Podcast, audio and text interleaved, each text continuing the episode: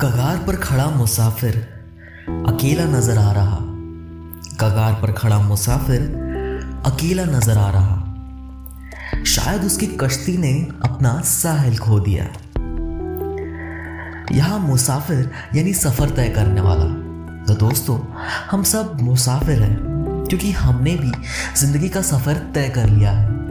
या फिर कुछ लोगों के लिए वो अभी भी सफ़र तय ही कर रहे हैं। इसी के साथ खुशी और गम के इस सागर में हम अपनी कश्ती को संभालते हुए चल रहे हैं।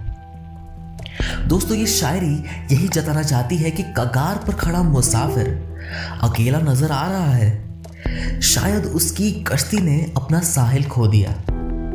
वो साहिल जहाँ उसे जाना था, जहाँ उसे पहुँचना था, शायद उसका हम सफ़र वहाँ उसका इंतज़ार कर रहा होगा। नमस्कार दोस्तों, मैं हूँ ऋषभ। शायरी सुकून के इस बेहतरीन मंच पर आप सभी का तहे दिल से स्वागत करता हूँ। आज मैं लेकर आया हूँ ऐसे ही दो और शायरियाँ जो जुड़ी है मुसाफिर से, या फिर यूँ कहूँ, मुसाफिर के सफ़र से मुसाफिर नामा से। तो चलिए सुनते हैं आज की हमारी दूसरी शायरी। मुसाफिर को बहा ले गया सागर। मुसाफिर को बहा ले गया सागर। पूछता है, अब कैसे कटेगा सफ़र? वाह, दोस्तों, दो पंक्तियों में ही क्या दर्द बयां किया है। लफ्जों में वाकई असीम ताकत होती है। दो पंक्तियों में भी इतना दर्द बयां हो गया। क्या बात है। क्या मासूमियत है इन दो पंक्तियों में?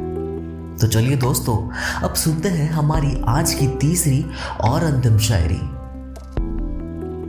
ये भटके हुए मुसाफिर कभी इस गली आकर तो देख, बैठी हूँ बरसों से तेरे इंतज़ार में, बही अशकों की धारा तो देख। ये प्रेमिका अपनी प्रेमी के इंतज़ार में बैठी है, जो अपने ही सफ़र में भटक गया है। न जाने कहा पर भटक गया है।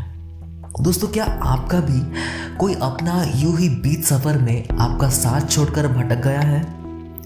आपका जवाब आप मुझे कमेंट बॉक्स में कमेंट करते हुए ज़रूर बताइए। मेरी आवाज़ में आपको ये पेशकश कैसी लगी? मुझे ज़रूर बताएँ और अपना बहुत सारा ख्याल रखें। अब मुझे, यानी ऋषभ को दीजिए इजाज़त। कल फिर मुलाकात होगी ऐसे ही बेहतरीन और नायाब शायरियों के साथ। तब तक के लिए शुक्रिया।